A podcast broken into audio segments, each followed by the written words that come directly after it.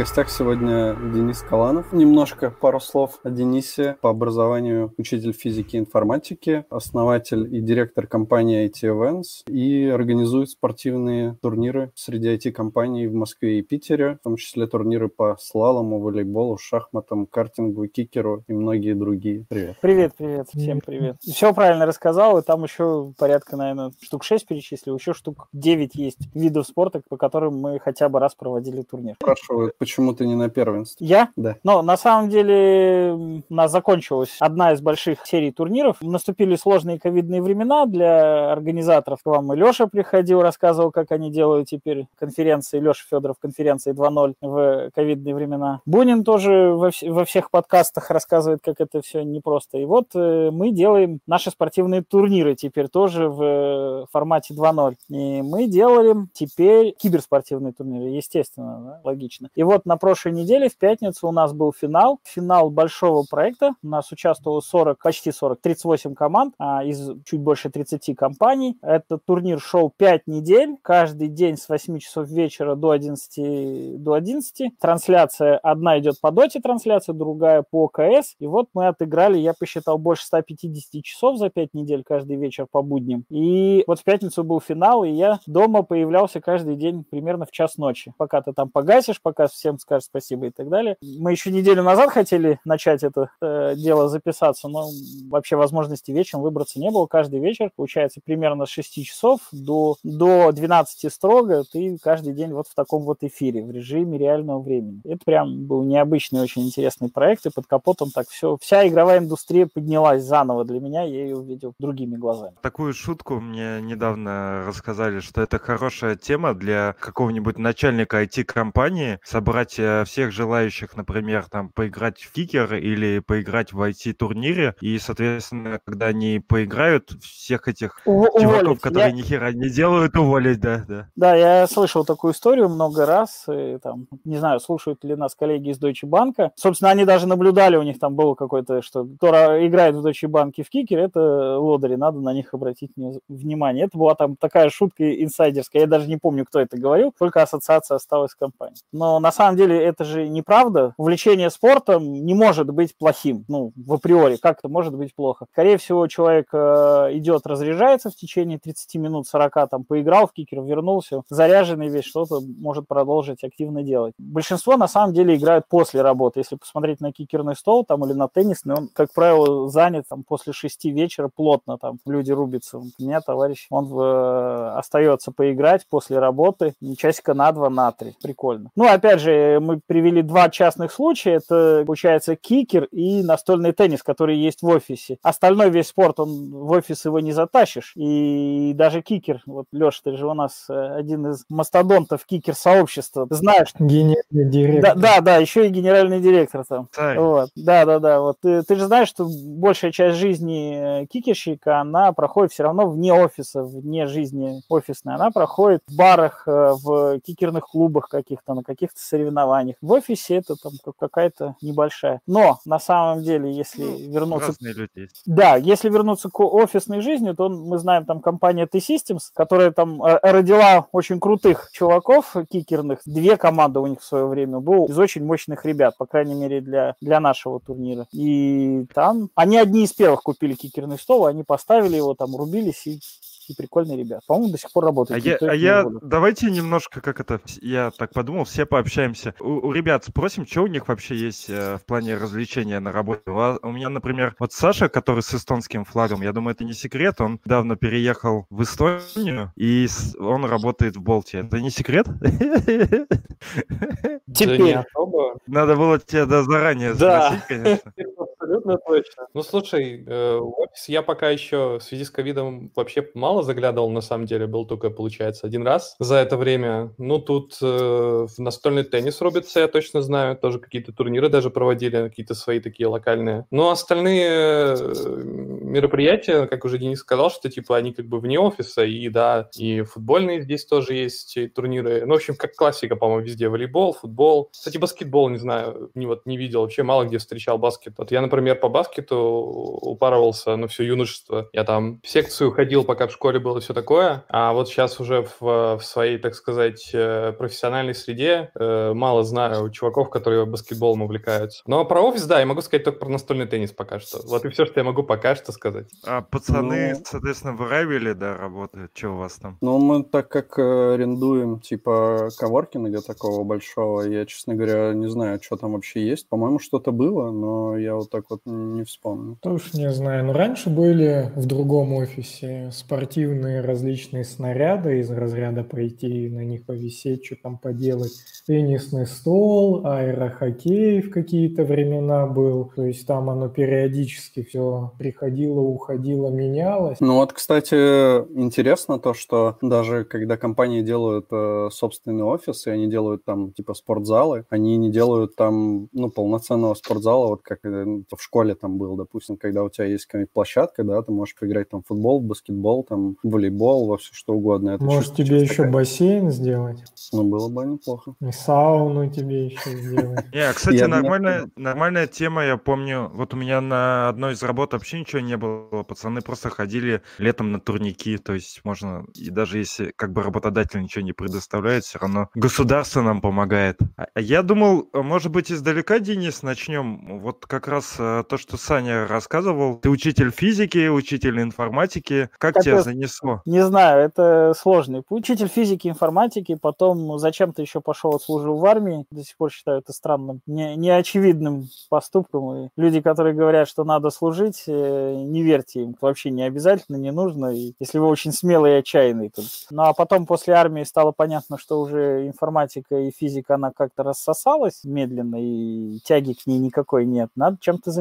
И искал на стыке всех своих интересов. Нашел рекрутинг, IT-рекрутинг. Мне казалось в далеком 2005 году это прям было офигенно классно. Этим мало кто занимался, IT-рекрутеров не было, IT было даже больше на подъеме, чем сейчас. Там, темпы роста были гораздо более серьезные, чем сейчас. Там компании больше нанимали, активнее все. Людей еще больше не хватало. Вот, и тогда рекрутинг был прям классный. А потом а, в 2008 году я сделал первую конференцию на коленке. Это была первая HRP конференция, первая ее версия, метап. Тогда, тогда не было слова метапа в 2008 году, по крайней мере, так широко не применялось, как сейчас. А тогда все, что собиралось больше там 10-20 человек, сразу называлось конференция. Вот мы сделали первую HR-конференцию, потом сделали вторую, третью, четвертую. Стало понятно, что организовывать что-то мне нравится больше, чем а, искать людей. Искать людей скучно, непонятно и, и, и непредсказуемо. Можно не найти и так далее. Это было как-то такое. А потом а, в 2000 каком-то там году я придумал проект на сделать большой кубок IT Challenge спортивный. Мне казалось, это офигенно классно, чтобы они были вот там много турниров было. Причем идею отчасти я посмотрел э, похожая вещь, но совсем по другим соусам реализовывала Юлия Герасимович. Она делает дамп в Екатеринбурге, кто-нибудь, может быть, знает. Еще они делают пайкон в Екатеринбурге, теперь в Москве. Это главный организатор. Они а, делали э, IT-спартьяда назывался проект в Екатеринбурге. Это проходило в течение там нескольких дней по разным дисциплинам. Мне показалось это прикольно, но только вся реализация мне не нравилась. А еще в Санкт-Петербурге уже на тот момент проходили несколько турниров. А, может быть, кто-то знает такого Якова Сироткина, основателя Джугру. То есть Джугру э, текущий, как бы кажется, только с Лешей ассоциируется. Но на самом деле его, один из его основателей был Яков Сироткин, такой джавист крутой. Очень интересная нам, э, как это, зацепочка на следующие беседы с Алексеем. Но, э, да, э, Алексей вам расскажет, как, собственно, Яков ему передал все это сообщество впоследствии. Потому что Леша много делал, Яков тогда уже мало всего делал. Но он был ярый настольный теннисист, то есть он программист, теннисист. И он, собственно, делал это под эгидой. Есть такая организация Амчам, Американская торговая палата. В нее входят разные компании. Плюс он сам много энергии вкладывал. В общем, он проводил турниры по настольному теннису на своей инициативе. Турниры по настольному теннису среди IT-компаний или же среди айтишников только на, вот, ну, на собственном желании. Как сделала Саша Красницкая первый турнир по кикеру. То есть она захотела сделать, она собрала какое-то количество денег с участников, условно по 100 рублей, сказал, мы это сделаем, а вот эти по 100 рублей мы сделаем подарок. Понятно, что эта идея может жить, пока внутри человека эта инициатива, там она такая супер бурлящая, и ему доставляет это удовольствие. Был уже турнир по настольному теннису, несколько ребят делали турниры по волейболу и турнир по футболу был, и понятно, что уже три дисциплины есть, вокруг этих дисциплин есть сообщество, ну, то есть есть команда, которую можно переманить к себе. Моя задача просто была придумать новые дисциплины, которые набрать людей. А, и вот мы провели первый турнир по дисциплине, которой не было. Это показалось нам самое легкое. Э, боулинг в 2012, по-моему, году. Мы провели боулинг. Пришли ребятки, кто-то там пиво пил, кто-то сидел, отдыхал. Это было офигенно. Мы заработали на нем минус 4000 рублей. Ну, вот все, что делается первый раз, оно вот так вот зарабатывается. Было бы как бы весело, если бы мы сделали какие-то выводы, но мы весь первый год зарабатывали минус 4, минус 3 тысячи, там, плюс 5 тысяч. Причем а, плюс 5 тысяч мы заработали на турнире, в котором приняли участие сразу 32 команды. Там, это был турнир по настольному теннису, огромный. С тех пор у нас такого количества команд не было ни в одном турнире. Но там была такая жесткая олимпийская система. Пришел один раз, проиграл, едешь домой. И это прям была и жесть во всех смыслах, и люди не понимали, как так, я один раз сыграл и еду домой, да, потому что 32 команды. Ну и там взносы были такие небольшие. Но выводы мы сразу сделали после этого, что вот так вот делать нельзя. Нельзя, чтобы человек ехал час на турнир, играл 15 минут и ехал час домой. Это был такой самый, наверное, фейловый с точки зрения организации. Постепенно, год за годом, мы добавляли какие-то дисциплины. И сейчас можно сказать, что каждая дисциплина имеет какую-то свою, свою уникальность. Турнир по картингу мы делали, четырехчасовая гонка, Лиман, до, до нас этого никто не делал. Все делали классические гонки по 15 минут, там несколько гонок, первый мы тоже так сделали, а мы решили, давайте попробуем вот садятся пилоты, команда 4 человека, и на 4 часа гонка. Пилоты меняются в гонке, там у них есть время замениться, 30 секунд, а, они, один выпрыгивает, другой запрыгивает, и, и гонка продолжается, все остальные ездят. Вот, вот это было прям одно из красивейших зрелищ. Последний турнир, там, не знаю, по, по кикеру мы изменили, сделали так же, как чемпионат мира, да, правильно, проводится по кикеру, систему поменяли. Каждый год mm-hmm. что-то пере, перевзвешивается, переосмысливается и меняется. Нет ничего, что вот мы в этом году провели и так... Меня больше всего регаты впечатляют, если честно. Опять же, айтишники люди не бедные. Они способны заплатить э, за, не, даже не за участие в регате, за участие в регате платит компания. Поэтому тут проблем нет. Но надо, чтобы были люди, которые занимаются этим. Айтишники могут себе позволить заниматься. И регата, да, получилось, несмотря на ковидные времена, у нас было 7 команд. Это очень много. Потому что в другое время мы рассчитывали, ну, если бы не было этого, то мы рассчитывали там команд на 14. Это было бы вообще ну, круто. И мы сейчас пытаемся там сделать всякие штуки, типа мониторинг, как лодки двигаются, видеосъемку онлайн. Ну, теперь, кстати, скорее всего, на следующий год у нас все это получится. Делать всякие онлайн-трансляции. Кто это смотреть будет, пока не очень понятно. Нам там предлагают борьбу еще. Почему на это поле не заходите, кстати? Борьба, бокс, там, джиу-джитсу. Я, кстати, видел, есть, может, ты видел, есть тема «Бой белых воротничков». Какая-то такая тема. Такое ре- реалити-шоу в баре, где приходят новички, их там какое-то время обучают, а потом они дерутся между собой ну, по каким-то правилам. Нет, мы, во-первых, делаем то, что нам нравится, как и любой человек. Если нам не особо привлекает нас борьба, как э, нас как людей, которые это все создают, вряд ли мы ее добавим. Это первый аспект. Второй аспект это есть внутреннее ощущение, что там нет рынка, то есть нет достаточного количества людей, которых мы туда привлечем, и на этом еще можно заработать денег. Точка окупаемости почти каждого турнира это 7 команд. Если мы набрали 7 команд, почти в каждом, не в каждом, то это примерно 0. Мы ничего не заработали, когда есть 7 команд. Визуально кажется, блин, ну там стоит 60 тысяч турнир в среднем, но вокруг этого иногда не видно огромная такая, огромный механизм задействован. Там, я не знаю, последний раз мы делали куб, не делали кубки времена доковидные, которые стоили по, по-моему, 30 или 35 тысяч один кубок стоит. То есть этот кубок вот делают ребят, которые делают для НХЛ, КХЛ, вернее. По структуре, по всему похож, просто поменьше. И вот это половина взноса одной команды, уже там кубок. Да, кстати, еще один частый вопрос, и кикер-сообщество одно из самых э, активных, кто этот вопрос задает. У нас нет денег, мы никогда не дарим деньги. То есть все профессиональное сообщество в спорте живет за счет того, что там есть призовой большой фонд. У нас нет вообще денежных подарков. Ну и вообще подарки это кубки медали, плюс там мелочи какие-то. И это как бы каждый раз э, людей, которые профессионально занимаются спорте, спортом, вот, например, в кикер-сообществе много людей, которые профессионально этим живут. У них каждый раз в конце возмущения, почему нет денежного, денежного приза, ну, денежного фонда какого-то нет. Мы от него специально отказались, потому что у нас другое направление. Если хотите зарабатывать на спорте, идите, вот есть профессиональные спортивные лиги. У нас здесь for fun, да, по большому счету. Вот медали классные, вот кубок классный, но заработать здесь не удастся.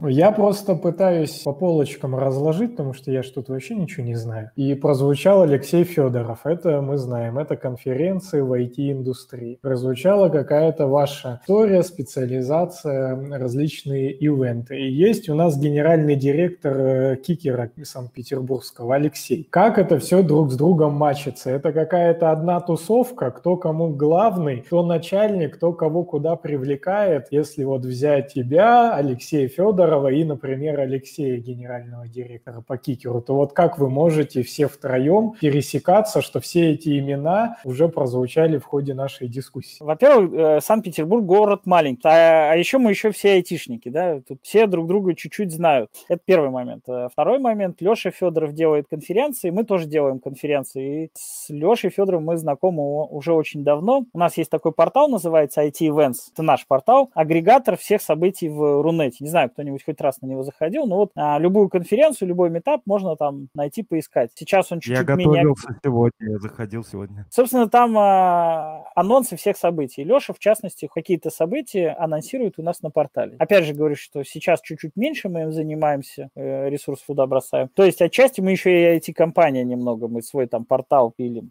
Последние пару лет, честно говоря, не пилим. И с Лешей мы э, знакомы на фоне всех конференций, встречаемся, ну, наверное, раз в 2-3 месяца он рассказывает, как у него дела, я рассказываю, как у меня дела. У нас тоже есть 3-4 конференции. Все, кто делает эти конференции, они друг с другом общаются. Мало, много и так далее. Вот как ну, плюс вы еще на конференции периодически приезжаете. Да, кстати, да, на нескольких джуговских, да, на нескольких джуговских конференциях мы состоя... стояли со стендом с кикерным столом и рассказывали, что мы делаем. Это еще один, кстати, момент, да. Не знаю, подчиняемся мы Леше, с Лешей мы взаимодействуем. Вот так. С Алексеем, который генеральный директор всея кикера Санкт-Петербурга, мы тоже много взаимодействуем в рамках э, турнира по кикеру. Леша, например, один из э, судей нашего турнира, мы его приглашаем как судью. Он судит всех остальных ай- айтишников и дает им оценки в конце. Если у нас возникают какие-то вопросы, там вот как турнир провести, где столы взять, например, какие столы взять кикерные, потому что вот для нашего турнира мы собираем по городу максимально 6, а, 18 кикерных столов надо было собрать одинаковых. И когда мы их собирали не в этом году, а в прошлом году, мы собрали, собственно, соответственно, все 18, и мы задействовали вообще все кикерные столы, часть из них давал Леша, часть еще ребята давали. Вот здесь, опять же, с Лешей, директором по киру всего, всея Санкт-Петербурга, мы взаимодействовали как, на, ну, как, как партнеры. Алексей главный поставщик кикерных столов. Да, да, да. Я хотел сказать, э, первое, да, что как раз э, поскольку Денис пытается объять там все ему интересные виды спорта, то для проведения ну, качественного турнира он, в принципе, довольно, ну, если по кикеру судить, я думаю, и по всем другим видам спорта, плотно общается с э, представителями этого спорта, чтобы они подсказали, как у них там принято нормально делать. И, ну, за техническую часть, я имею в виду, за какие-то процессы именно кикерные, в целом отвечают кикерщики в плане того, что мы говорим, как надо делать. Я думаю, что в других э, видах примерно так же происходит. Потому что странно, если бы ты бы выдумывал сам правила там. На самом деле мы объединяем, у нас же не профессиональное сообщество,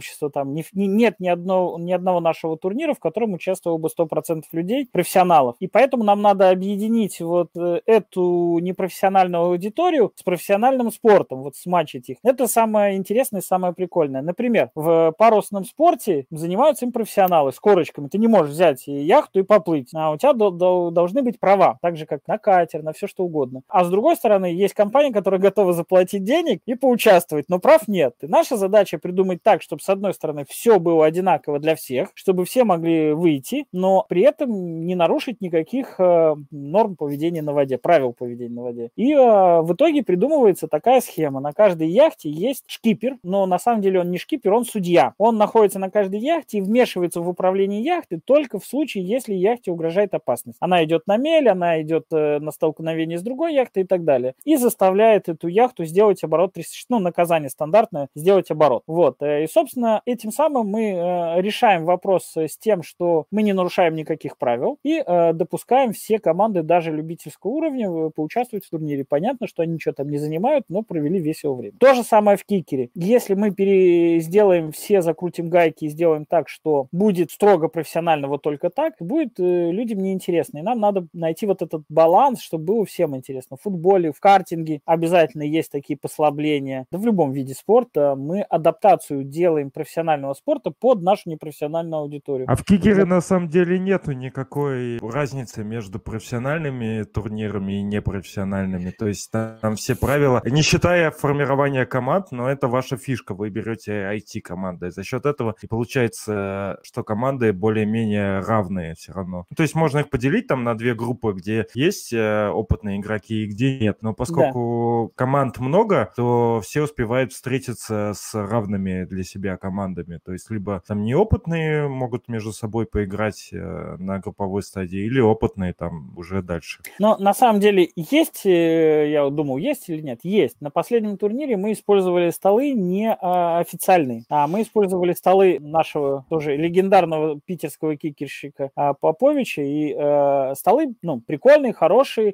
тем более, что они новые. То есть нам их дали на турнир новые столы с последующей реализацией со скидкой. То есть вот они там сейчас в магазине стоят 54 тысячи, мы берем эти столы, и вот, пожалуйста, их можешь после турнира купить за 44, потому что они один день были в пользе. Вове это интересно тем, что это реклама на широкую аудиторию на его, то эти столы продадутся в любом случае, потому что цена хорошая. Ну и что как бы тестирование, люди познакомятся и прочее. Нам это интересно тем, что мы собираем одинаковые столы, хорошие, новые, близкие к уровню тех, что официальные, но неофициальные. Ну, а у нас турнир неофициальный. Мы не идем в какую-то категорию, очки не попадают в какие-то официальные зачеты, и мы себе это можем позволить. И эти вот эти незаметные такие, может быть, иногда незаметные, а иногда сильно заметные и людей тревожат а отличия от профессионального спорта, они и делают это в нашем случае допустимо. Я тебе, кстати, хотел э, сказать, почему кикерщики... Это вопрос, почему деньги не платят. Потому что, на самом деле, в кикере нет денег. А тут люди видят, что турнир большой, взносы намного больше, чем обычно у нас на турнирах, а деньги где? Вот из-за этого возникает. То есть чтобы, раньше чтобы такого все... не было, а тут бац, попал в такую среду, где куча кикерщиков, и можно заработать, а заработать нельзя. Чтобы, да, понимать, э, о, о чем мы говорим, например, взнос э, на участие в нашем турнире в среднем это 60 тысяч, а за одну команду. 60 тысяч за одну команду. Ну, за команду, а, не с человека. Не с человека, за команду, да. Ну, команда может состоять, например, по шахматам 3 человека, по футболу 11, по баскетболу там 9. Команда, при, при этом э, нам не очень принципиально, что команда 3, мы делаем там небольшую скидку, потому что э, не всегда все зависит от команды, в итоге вся организация плюс-минус одинаковая. Если э, турнир по кикеру мы проводим в спортзале, ну, в большом, красивом, хорошем спортзале, то турнир по шахматам мы проводим в видовом, э, последний мы проводили в видовом отеле с видом на город, с круассанами, с прочей фигней, который стоит сумасшедших денег, да, вот даже для маленькой аудитории, там, шахматистов получается,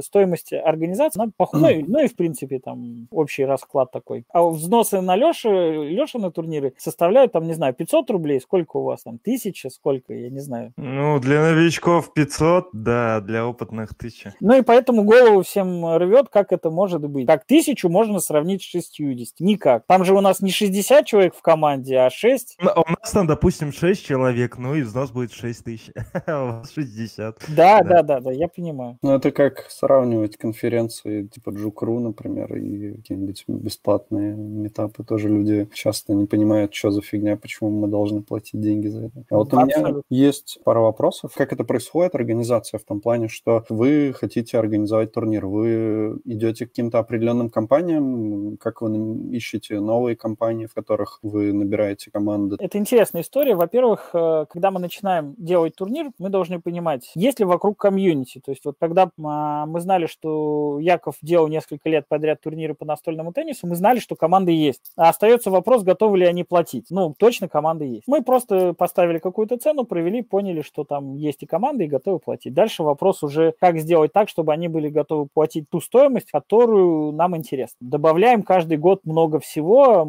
там, делаем лучше кубки. Я помню комментарий от JetBrains был в один год. А не могли бы вы сделать кубки получше, потому что у вас какие-то из фольги? Действительно, до какого-то года мы покупали кубки, вот то, что продают в э, сувенирных лавках специальных для кубков и медалей, там э, лежат медальки, первое, второе, третье место, девочкам вот их дарят на а, соревнованиях по художественной гимнастике, они стоят по 50 рублей, вот, вот не совру, плюс лента 10 рублей стоит, там 65-75 рублей медалька, с гравировкой Я она будет стоить сам 120. скажу, у меня тоже это больная тема, на самом деле там разница пиздец какая огромная, особенно кубки, между кубками, которые ты заказываешь и которые тебе да. делают на заказ, там прям огромная разница. На первом нашем турнире, когда мы делали, весь набор кубков, медалей и все-все-все вместе, вот то, что мы подарили за первое, второе, третье место команде по картингу из пяти человек, то есть 15, стоило полторы тысячи рублей. Сейчас одна медаль у нас стоит полторы тысячи рублей. Но вот, вот можно сравнить эту разницу, все остальное как бы даже пытаться не сравнить. И каждый год ты добавляешь, и стоимость делается больше. А еще один момент, когда мы добавляем новую дисциплину, неизвестно, есть там люди или нет, и мы новые дисциплины добавляем редко, осторожно, потому что очень, вот про, например, про баскетбол. Просто нам каждый год приходила одна контора и говорила, добавьте баскетбол, мы готовы, там у нас две команды. Ну, ты такой думаешь, уже две команды есть, да? Еще три добавим, ну, для первого года уйдем в минус, проведем баскетбол на пять команд. Ну, можно. И вот таким вот образом поступает э, информация от самих команд, мы потихонечку добавляем дисциплины. Новые находят, мы, например, стоим со стендом у Леши на конференциях, рассказываем, что мы делаем такие штуки. Делаем какую-то рекламу, э, делаем рассылки. Опять же, рассылки делаем для HR, э, ну вот как показала практика, HR это лишний гемор. Не всем. Если они инициаторы поучаствовать в турнире, то они из своего бюджета отдают деньги на участие в турнире, а выхлоп для них вообще не очевидный. Пошли пять человек, поиграли, а мы заплатили 60 тысяч, вообще не очевидно. Там, давайте лучше закажем в офис пиццу и поедят там 60 человек. Давай продай тогда нам. Ну вот мы сидим 4 HR и говорим, а нахера нам своих пацанов отправлять за 60 тысяч? Ну, во-первых, участвуют в турнире, э, участие в турнире это хороший информационный повод. То есть вот ты IT-компания, ты разрабатываешь какой-то софт, тебе даже рассказать миру о себе нечего. Единственная возможность что-то рассказать, это ездить на конференции и рассказывать, как вы кодите. Но это происходит там раз в несколько месяцев. А здесь ты э, решил заявиться на турнир, мы тебе даем классные фоточки, ты можешь сделать пост о том, что, а, мы скоро поедем на турнир, там, выложил во всех соцсеточках, ребятам рассказал, что мы едем, приходите с флагами поддержать, там, поболеть за нашу компанию, например, по футболу. Информационный повод внешний, информационный повод внутренний. Люди об этом говорят, уже как ты всех замотивировал. Затем вы поучаствовали в турнире, заняли там девятое место из десяти, ты делаешь пост. Мы стали не последними. Мы классная, дружная команда, пусть нам не все удалось, но зато э, мы проявили себя как самые активные, веселые. Вот куча фотографий, вот еще есть видосик. Тебе же надо общаться с внешним миром или людей как-то объединять. Съездили, потусили, провели хорошо время. Э, вы заплатили всего 60 тысяч, а задействовать можете помимо футбольной команды из 9 человек, задействовать еще человек 20. Я просто слышал, вот, например, про кикер, что чуваки вместо того, чтобы идти к вам на турнир, купили себе за эти деньги стол. И посчитали, что это более выгодное будет вложение. Всегда будут люди, которые найдут, куда использовать деньги более, более классно, более офигенно. А я тебе могу привести... Не, ну тут просто прикол в том, что это да. как бы о том же. Ну, то есть это не то, что они там на эти деньги куда-то съездили, еще что-то. Это про тот же вид спорта, просто они... Вот, ну, мне они... кажется, это более полезнее, потому что все-таки у них он в офисе будет всегда стоять, они всегда будут играть, и это... Но они же не будут другое. каждый год покупать себе кикерный стол. На следующий год им захочется сравниться и помериться с чем-нибудь, с другими такими же ребятами. Ну, думаю, да. и, они, и они придут к нам. Для людей, и особенно для мужской части нашего населения, важно все время чем-то мериться. И ты не можешь играть в пустоту в кикер. Ты должен э, время от времени как-то попробовать выйти вот и, и с кем-то сразиться, да? Почему мы играем во, во все на свете играем? Мы играем каждый... Я в танке рублюсь на телефоне, я их удаляю каждую неделю, и когда-то вечером я их снова ставлю. Я... Но мне нравится побеждать, мне нравится что-то там развивать, какие-то танки, скиллы. И для всех, для нас важно в чем-то участвовать, э, быть частью какого-то такого движения. Я уверен, что, наверное, не все увлечены спортом, но вот если меня сейчас позовут и скажут, чувак, не хочешь поиграть в турнирчики? Я с удовольствием поиграл, возьмите меня куда-нибудь, мне нравится. И побегать, и походить, и все на свете. Если кто-то, э, если есть человек, который ни в чем не участвует, значит, возможно, он, а, не открыл для себя тот спорт, в котором он хорош, а, б, комьюнити, в котором он участвует, его нету. Ну, там, не знаю, равных себе. Либо слишком сильный, и он туда заходит, он себя чувствует лузером и уходит из этого комьюнити, не приходит снова. По этой причине у вас э, несколько лиг, правильно, чтобы люди не, не уходили из комьюнити. У нас то же самое комьюнити очень равных людей. Что их объединяет? Они все ходят на работу, это для них не является, для большинства из них не является профессиональным видом спорта, они на этом не зарабатывают, как правило, денег, за исключением кикерщиков. Там часть людей у нас прям профессионалы, капец какие. И то еще? Ну и для них это вот в одной среде с людьми, с которыми они, возможно, знакомы даже по другим компаниям. Сразиться, поиграть в футбол. Видно, как э, этот чувак был э, в прошлом году за ЕПАМ играл, в этом году он играет уже за, там, не знаю, за Люксов, на следующий год за Deutsche Bank, э, потом за JetBrains. О, ничего себе, какой рост интерес. Ну, прикольно ведь. И он ходит со своей командой, с прошлой со всей здоровается. Здорово, здорово. Че, как у вас? Нас тут просят рассказать про слалом Мария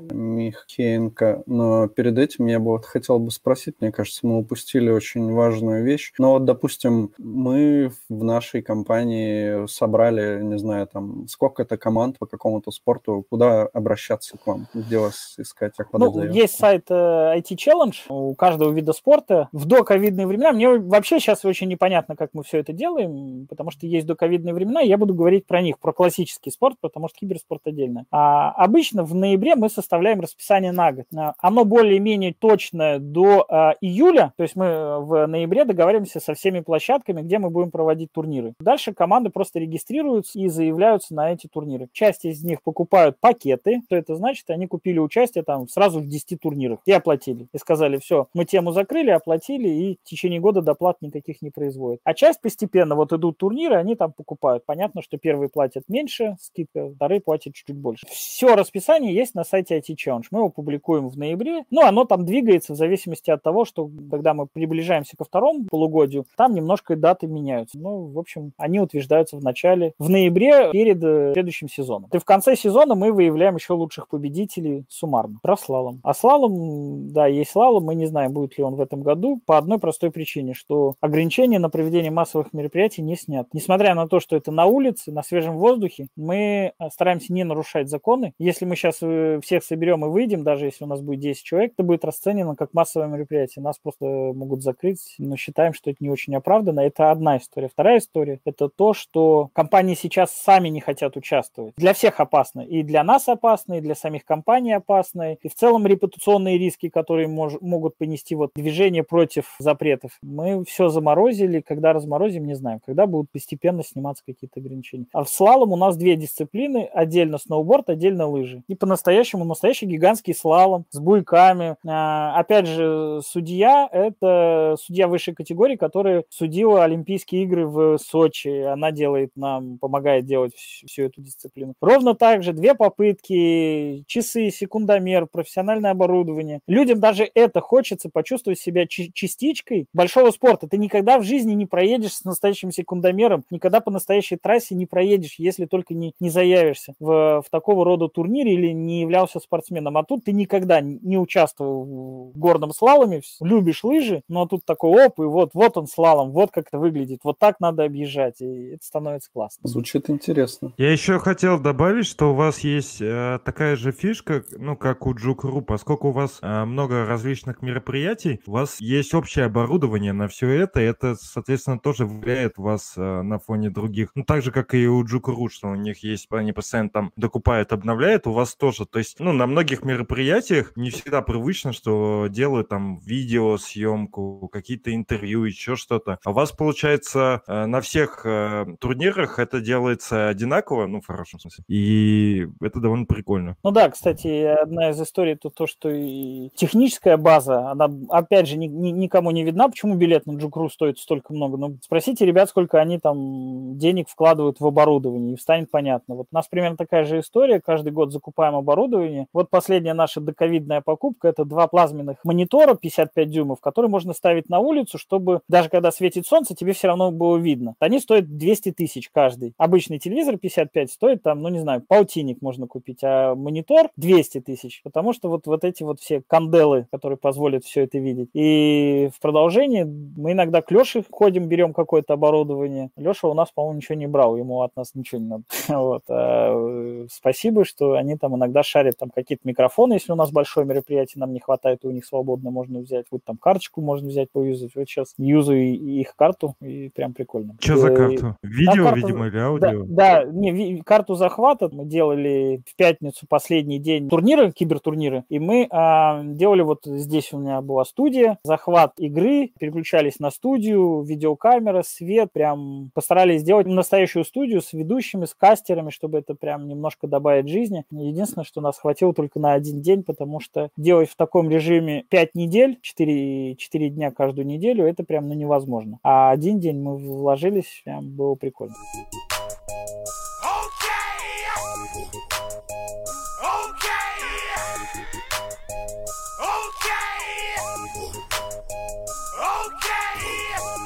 Может, я пропустила? Вы как-то не хотели заюзать платформу Джугру или что-то такое? Я с Лешей на эту тему часто разговариваю. Во всяком случае, пока на этом этапе они не шарят эту свою платформу. Хотя уже первый разговор у нас был на эту тему. Одну из наших конференций мы хотели на их платформе, рассматривали провести. Пока она очень закастомизирована на все их процессы, и ты либо соглашаешься с тем, что будет все так же, как, как у них, и нигде ни шаг, ни, ни шаг влево, ни шаг вправо ты не можешь сделать. Либо говоришь, нет, будем делать по-другому, пусть, пусть иначе, но вот, вот на, на, здесь и с, с другими ребятами. В целом у них классная платформа, да, я, я согласен. Я, я слежу за всем, что, что они делают. Леша мне иногда скидывает ключик, и я с удовольствием смотрю все их конференции, как все устроено классно. Вот интересно, как у вас происходит процесс э, появления нового вида спорта? Ты сказал, что это там довольно редко происходит, но вот если я завтра стану амбассадором тегбола, я вот на ютубе встречал ссылочку, я закидывал в чат тегбол, футбол. Это какая-то странная смесь настольного тенниса с футболом, но я бы как-то так охарактеризовал. Вот, допустим, я решу продвигать и стать гендиректором всей Руси тегбола в России. И захочу, чтобы его как-то ну, люди организовывали, организовывали турниры. То с чем к вам приходить, на каком минимуме нужно прийти, чтобы этот спорт был популярен, или сколько команд, я не знаю, какие-то первые шаги, может? Скорее всего, мы его не добавим. Он должен быть уже популярен в народе. Даже не в IT, вообще не, не про IT тут разговор. Он должен быть популярен, должен вызывать интерес. Люди в офисе должны играть или где-то какие-то секции должны быть. К нам заходил такой директор такого тегбола, и он предлагал провести такой турнир. Мы сказали нет. Просто пример прям почти один в один. То ли тегбол, то ли какая штука, типа кикера, знаете, которые бегают на,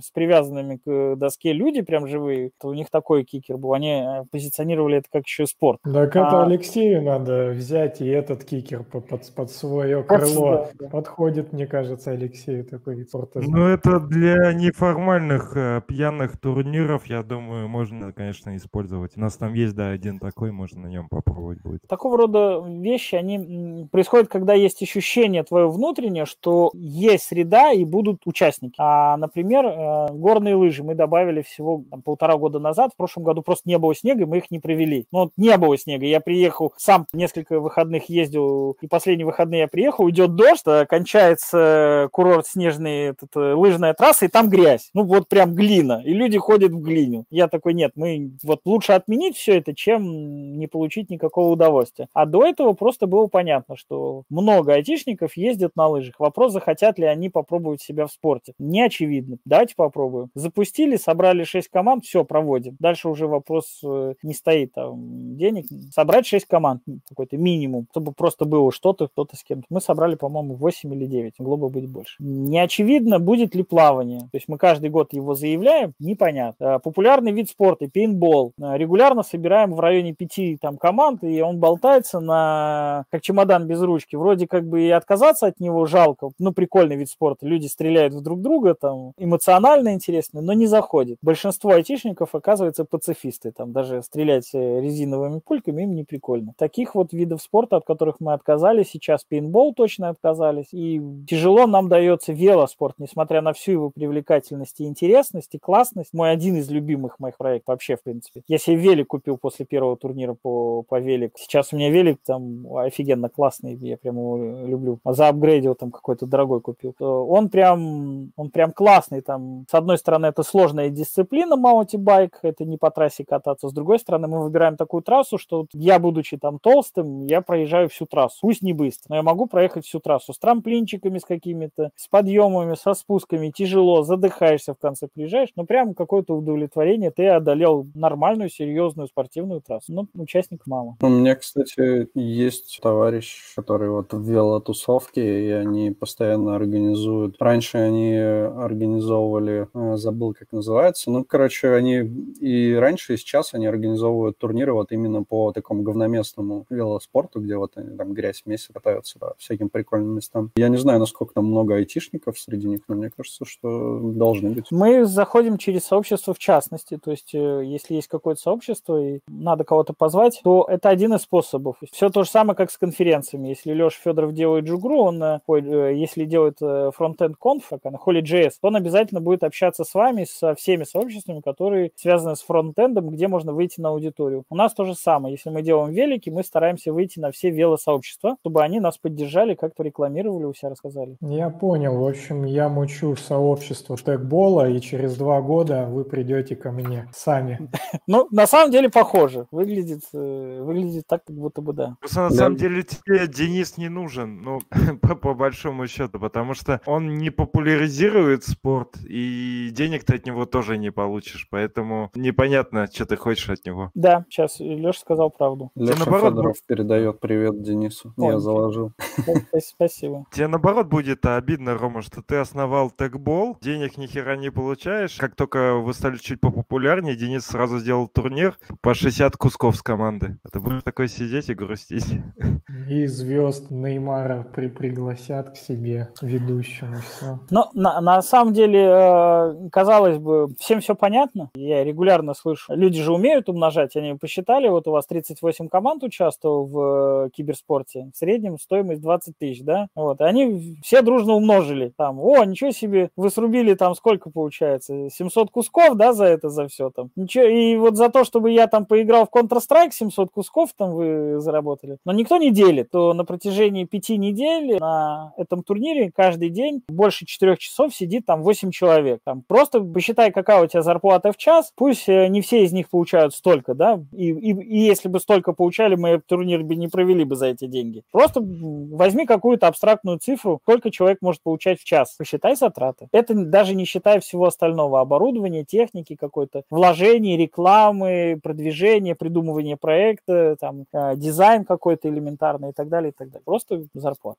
Все умеют умножать, но сделать проект э, не смогут никто. И я эту мысль хотел сказать Лешиным словам, что конкуренция это не, самым, не самая огромная в нашей индустрии, в индустрии корпоративного спорта. Есть еще 3-5 компаний, у меня на слуху 4. Это лига, у нас в Петербурге достаточно интересные ребята, Work and Sport, они прям наши прямые конкуренты, очень много пересечений, они делают похожие проекты. В Москве э, компания Спортика называется, они в Питере есть. В Петербурге есть э, еще два проекта, один Росглавспорт, другой Пинков Спорт Project, у них немножко другие акценты, то есть одни делают два турнира футбол, волейбол, и они как бы каждый там месяц проводят среди инж... энергетиков, среди там, я не знаю, строителей, среди еще кого-то такие же корпоративные, как у нас IT, у них только волейбол, футбол, и они проводят. И еще есть э, в, в Москве крупная лига чемпионов бизнеса, по-моему, называют. Все, вот, вот 5-6 компаний всего. Если у вас есть желание заняться корпоративным спортом, пожалуйста, рынок свободен, почти никого нет. И с вами, вот именно если с тобой соревноваться, мне кажется, это вообще сложно. В плане того, что ты приходишь в какую-то компанию, если ты предлагаешь те же самые условия, то скажут, по нафига менять э, неправе... ну, проверенного на непроверенного. А если ты будешь предлагать дешевле, то, скорее всего, ты попадешь на деньги. Тогда тебе это не надо, вот и, и все. Ну, да, э, тяж... с одной стороны, легко приходить на сформированный рынок. Ты пришел, у тебя уже сформирована комьюнити, у тебя уже есть команды, как я к настольному теннису пришел, да, возвращаемся. Яков создал комьюнити, команд, и, но он это делал не коммерчески. И когда я пришел с коммерческой историей, то люди это восприняли хорошо. Но когда на этом месте есть уже успешные проекты, которые как бы людям нравятся, они классные, там, адекватных денег стоят, то выйти со своим проектом становится сложнее. Хотя, опять же, я провожу турнир по кикеру один раз в год. Один раз в год. Все остальные 12 с половиной месяцев, они свободны. Пожалуйста, проводи сколько Алексей угодно. проводит, все остальные. Я провожу год почти на так-то.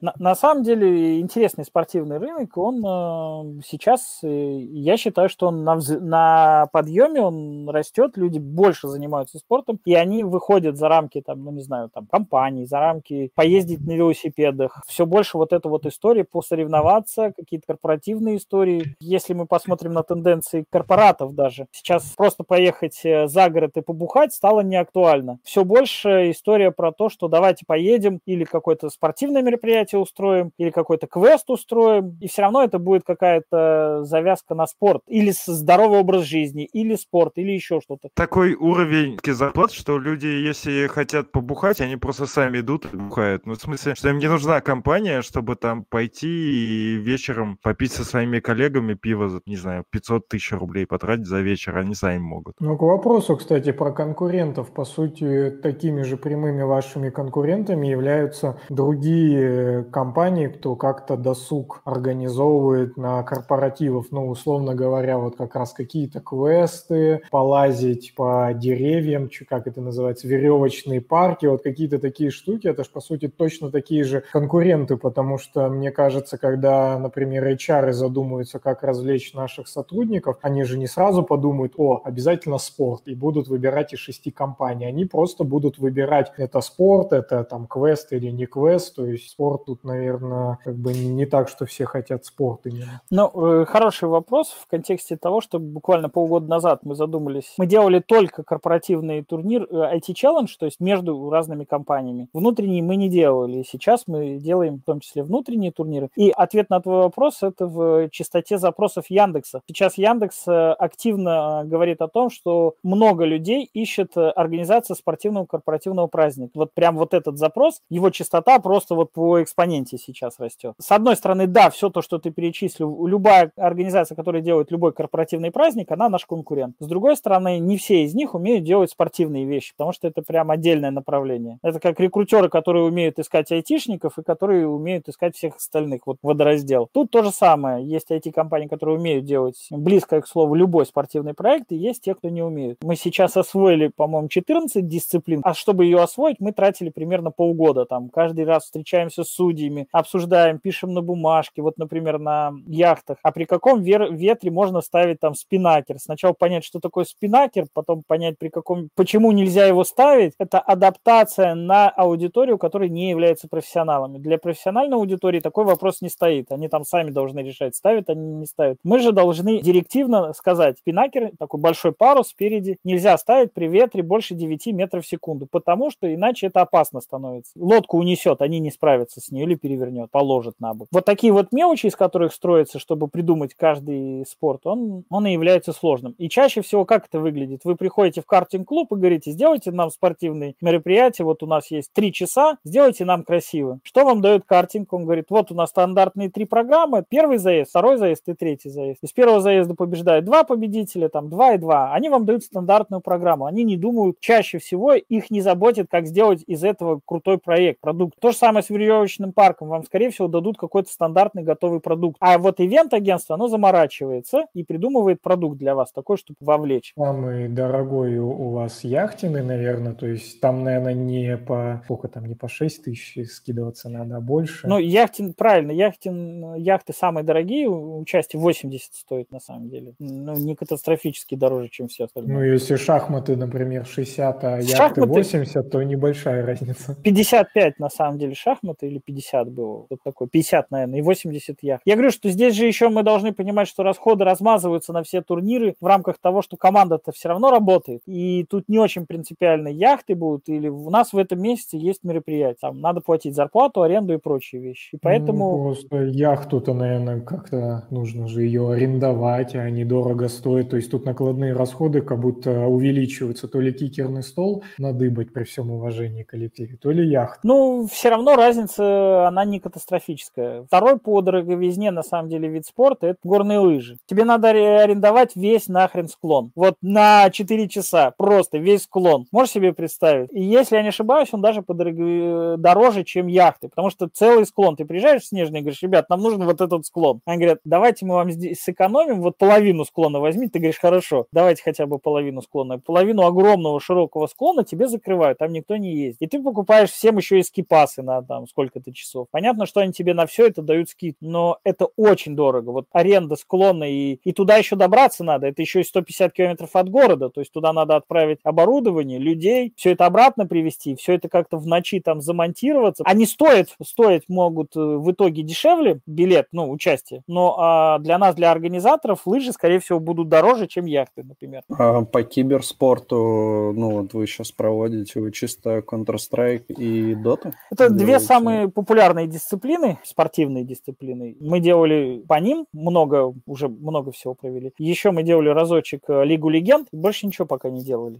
признаюсь. Но эти дисциплины мы отработали так, что у нас есть свой уже персонал, это кастеры, это судьи, это технические специалисты, и мы уже как команда по этим дисциплинам прям садимся и делаем для нас это рабочие будни. А еще полгода назад вообще ничего не понимали в киберспорте, как туда нырнуть, что там начать делать. И сейчас, э, начиная от того, что мы все регламенты переписали, сначала ты берешь регламент от, на открытом источнике, весь его изучаешь, пытаешься понять, что эти слова значат, а потом создаешь свой регламент. То есть на каждый турнир у нас есть обязательно регламент, положение, которым мы руководствуемся. А, Quake еще делали. Это был самый fail. Я не уверен, что мы еще когда-нибудь проведем турнир по Quake. Quake One Love. Это, это безумно круто, крутая штука. Ребята играли олды такие, там, лет по 35, мы их слышали по голосам, там, 35-45 лет, там, ну, прям стариканы, да, такие, прям с бородами, со всеми делами. И а, они прям тащились от этого всего. Но проблема в том, что у Quake больше нет э, никакой поддержки сообщества, и нет, э, ты не можешь купить закрытый сервер. Или кого-то попросить поднять сервер э, игровой. Остались там два десятка там, или три десятка открытых серверов, ты только туда заходишь команду, и тут каких-то два чугрика нарисовали слева. Ты переходишь на другой, там тоже. И эту проблему никак решить не удавалось. И мы вот потихонечку так между серверами носились, но сама игра и сама атмосфера была божественна. Я тоже Quake очень люблю. А герои 3 будут? Скорее всего, нет. Это же прям... Ну, моя, моя, у меня на первом месте игра моя любимая, это герои. Как раз я жду, пока они выйдут под маг в э, каком-нибудь хорошем разрешении. Надо будет ставить. Героев, конечно, будет прям долго. На всю жизнь, наверное. Да-да-да. А, сколько там? 26 команд, и все, и до свидули можно. Да, и, и жизнь закончится, да. Ставим самую большую карту, и все туда... Сколько там, я не знаю, можно до четырех команд, я не уверен, что 26 можно засунуть. И каждый будет ходить. Да, еще в IT Challenge особенность, что все турниры командные. Если есть возможность сделать э, индивидуальный зачет, мы добавляем, например, в, э, в велосипедах, например, в э, горных лыжах и сноуборде, там есть дисциплина, личный зачет. Но все остальные, они все командные. То есть мы в первую очередь делаем продукт как командный, и во вторую очередь, если побочный эффект позволяет это сделать, мы делаем индивидуальный. Но индивидуально это прям совсем отдельная история по дополнительному продукту. Можно будет захерить, мы умеем.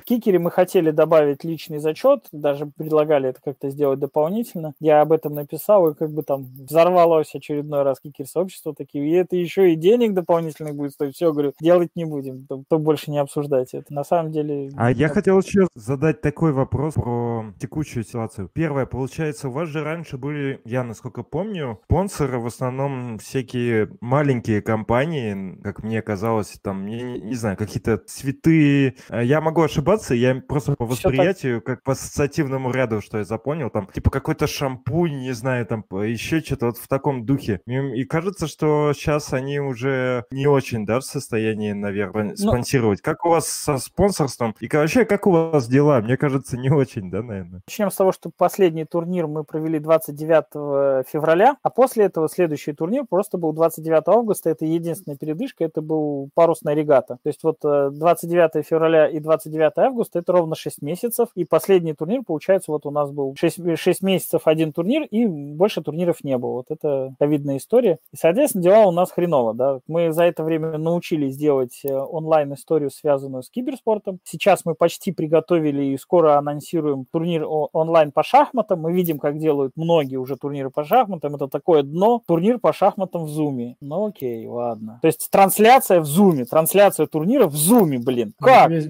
весь YouTube завален после сериала. Там все, казалось, играют в шахматы, все любят стримить, у всех какие-нибудь разряды, там вообще. Куда их столько взялось? Еще я видел историю, мне она не близка, но вот как сделали ребята. Взнос составил 5000, они просто собрали миллион компаний, там 60, и они провели швейцарская система. Она заключается в том, что тот, кто выше, он играет середина плюс один. Ну, вот там, не знаю, ты первый, доходишь 50% э, компании плюс одно место. И вот они встречаются там, тын -тын -тын. и всего 11 туров. И берем быстрые шахматы, в среднем игра в быстрых шахматах 15 минут тур, мы можем сыграть за 3 часа весь турнир. Весь турнир шел 3 часа, они показали какое-то количество игр этого турнира. Все, это весь турнир закончился. А вы поняли вообще, что такое швейцарский? Короче, суть в том, что вначале все условно играют друг друга на первый образом. тур. Да, а дальше кто выиграл, играет выиграл. Кто проиграл, играет с теми, кто проиграл. И равные соперники играют с равными. То есть, условно, если там к седьмому туру одна команда 7 раз выиграла, вторая 7 раз выиграла, она, соответственно, они играют между собой. По каждому туру определяется команда и играют равные между собой. Наверное, тоже коряво объяснил, но может чуть понятнее стало. Да, это чуть понятнее. В общем, мы не можем сыграть, когда у нас 30 команд, круговую систему. Для этого придумана, э, именно, по-моему, для шахматы придумана швейцарская. Она позволяет всего в 11 туров весь турнир сыграть, однозначно но, определив их. Но я думаю, и Денис это понимает, и я, что самое дерьмо вот в том, что он рассказал, э, то, что, чувак, эта система, короче, она нужна для квалификации обычно, а не просто, да. чтобы турнир проводить. Да, то есть да. все равно нужно сыграть после этого игры, потому что это, не совсем точно. Но там можно отсортировать, не знаю, команд 200 за 7 туров, за 12, я не, ну, за 12 условно. То есть да. там чем больше количество команд, тем меньше туров, ну, чем больше разница в турах. То есть, условно, там 5 тысяч понадобится, не знаю, 20-30 туров. Да, так и В этом есть. Фишка. То есть э, швейцарка прям система, которая бесконечное количество команд можно, можно отыграть за несколько часов. Ну, Все денег срубили нормально. Да, я тоже умею умножать, я тоже умножу 5 тысяч на, на количество команд. Как, как и все, мы все умеем умножать. А Ты а, еще можешь понимать, на время поделить. В этом, во всех этих продуктах спортивных важная составляющая это является зрители. Если у тебя нет поддержки, нет зрителей, ты не вовлекаешь, ты фактически заплатил за участие трех человек. А когда мы говорим о том, что вот наши кибертурниры, у нас от первой до последней игры все игры мы транслировали, все игры сопровождал кастер, то есть стрим с кастером профессиональным, который рассказывал, что происходит. И тогда ты вовлекаешь не только команду игроков там из пяти человек, но еще всю команду, ну, компанию можешь пригласить поболеть. И ты вовлекаешь в этот процесс много людей. Проблема текущих проектов, которые делаются вот по шахматам, то, что я видел, они задействуют только игроков. Вот игроки поиграли, получили медальки, классно. Не получили, ничего страшного. Все остальные идут по боку. Это неинтересно. Один из результатов, который получается у вас в итоге, это по, по моему личному опыту, это то, что люди потом еще хотят участвовать в этом турнире, и это как раз то, что вам и нужно. То есть те чуваки, которые организовали турнир на кучу команд на три часа, они как бы срубили один раз э, деньги, и потом я не уверен, что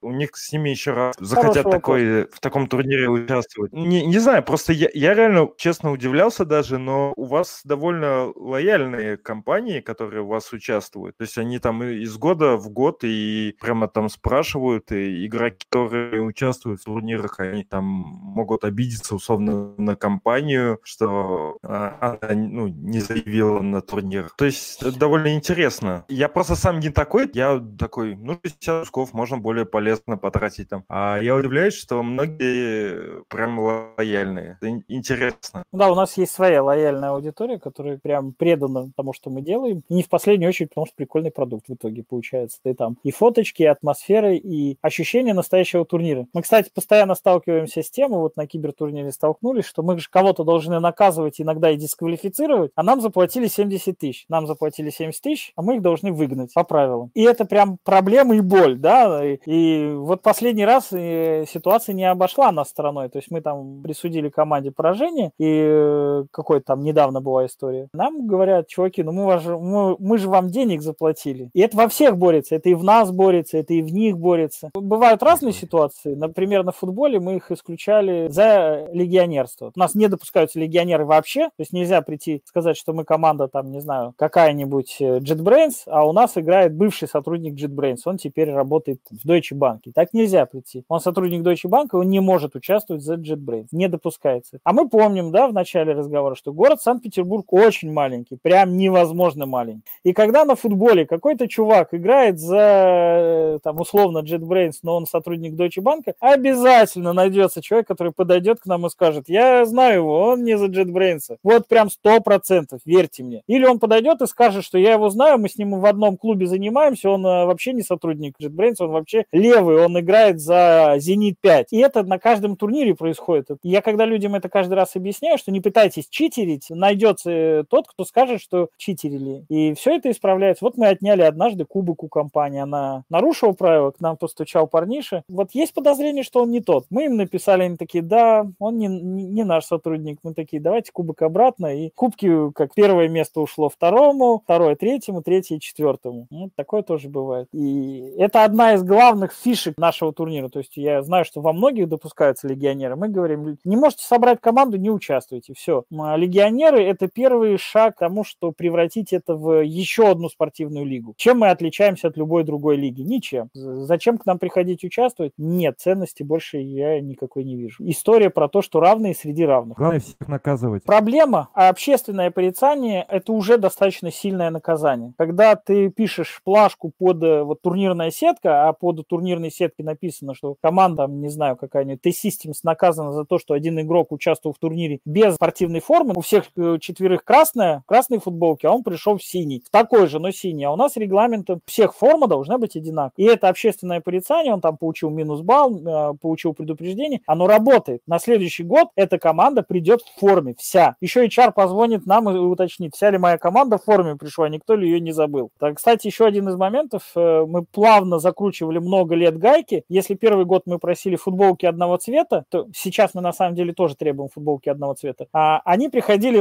в разных футболках, в белых, там один с длинными рукавами, другой в свитере, третий там в поло. Они говорят, ну они же одного цвета, белого, у всех вообще разные. И мы каждый год закручивали гайки. Одного фасона добавляли в регламент, на следующий год одного типа там, потому что фасон один, ну материал у всех разный, на фотографиях разный. Это каждый год мы закручивали гайки, исходя из тех ошибок, которые совершались в прошлом году. Так вам надо еще взять на себя просто Пошив. эту движуху и... Есть Да, такая да, история, да. вот у нескольких компаний, они, например, занимаются тем, что у организаторов вот у нас в Work on Sport, они отчасти занимаются э, пошивом одежды спортивной. К нам несколько раз приходили за этим. Мы пока просто отправляем. Вот здесь шьют хорошо. Они идут и шьют там. Нам пока, наверное, просто не добраться до этого. Мы еще не способны. Но это отдельный бизнес, да, есть. Только пожелания остались. Тегбол и Quake. Вот и весь разговор.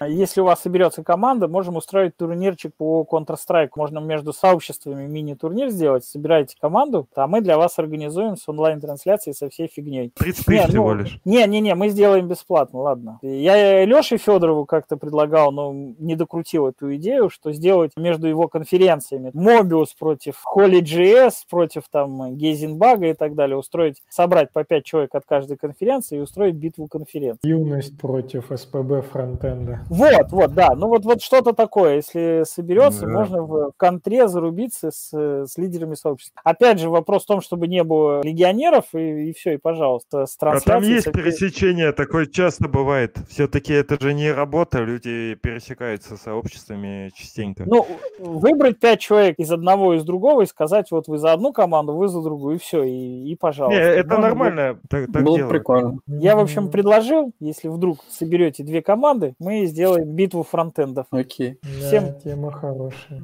Кто будет писать СПБ фронтенду? Да, сейчас что-нибудь придумаем, найдем В кого-нибудь. Твиттере клич кинуть. Э, Тем лида из окон, например. Окей. Окей, спасибо большое, что пришел. Спасибо да. вам. Спасибо, кто смотрел и будет слушать. Всем пока. Спасибо, пока. Спасибо, пока.